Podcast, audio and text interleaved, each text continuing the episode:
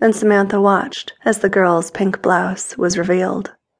It tapered into a narrow waist and a smart, midi length dark blue skirt. Samantha felt another little thud of excitement at this point. She laid her hands gently on the girl's shoulders and began, first tentatively, then more forcefully, to knead and squeeze, seeking out all the knots and kinks, hoping that Julie could feel the strength in her hands as well. Wow, you have quite a bit of stress there, the older woman observed. How does that feel? It feels okay, I guess. Samantha felt slightly discouraged. At times, the girl's enthusiasm was really overwhelming. Samantha began to wonder if she should just leave this rather unresponsive girl alone and watch a movie instead. But something kept drawing her back. Maybe it was that quality of sadness she'd seen in the girl's pretty eyes. Or maybe it was the hint of flirtation in the girl's fleeting smile when they had first sat down. Most encouraging of all, however, had been that blush when Samantha said she'd only been thinking of a shoulder massage. I'll tell you what, Samantha said after a few minutes. There's one massage that's known to be particularly relaxing. And what exactly would that be? The girl sounded typically unimpressed. Well, don't get the wrong idea. It's basically a belly rub, but there's a bit more to it than that. I'm sure there is. Julie raised her eyebrows. Young people are so cynical, Samantha replied. I hope you don't think I'm trying to seduce you. Er, well, you already gave me a pretty big hint you like girls. And you gave me more than a hint that you are completely straight, so why would I waste my time trying to seduce you?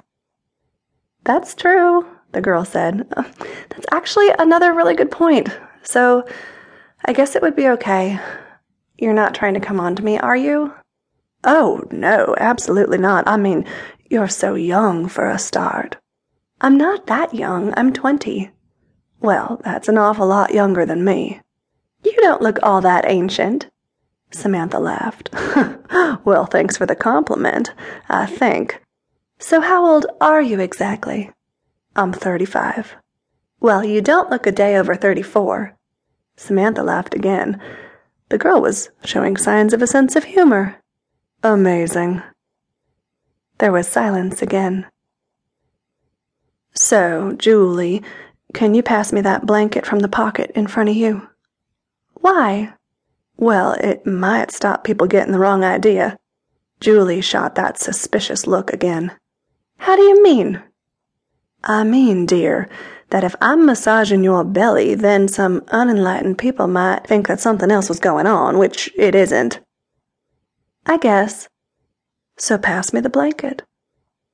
Julie said nothing, but passed a dark blue blanket to Samantha, who unfolded it and laid it across Julie's lap. There, she said. A little bit of privacy goes a long way. I hope you don't think you're going a long way. More humor? Samantha found this distinctly encouraging. Now, I think I have a little oil, Samantha said, looking in her handbag.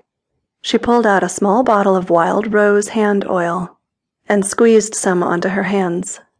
You're okay with this, right? Julie nodded. I mean, at least we know you're straight, so it won't be a sexual thing. Absolutely, Julie said.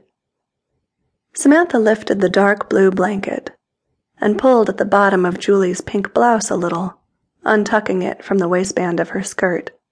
Then she placed her left hand, oiled up as it was, against the girl's flat belly and looked Julie in the eye, hoping for a reaction. There was none.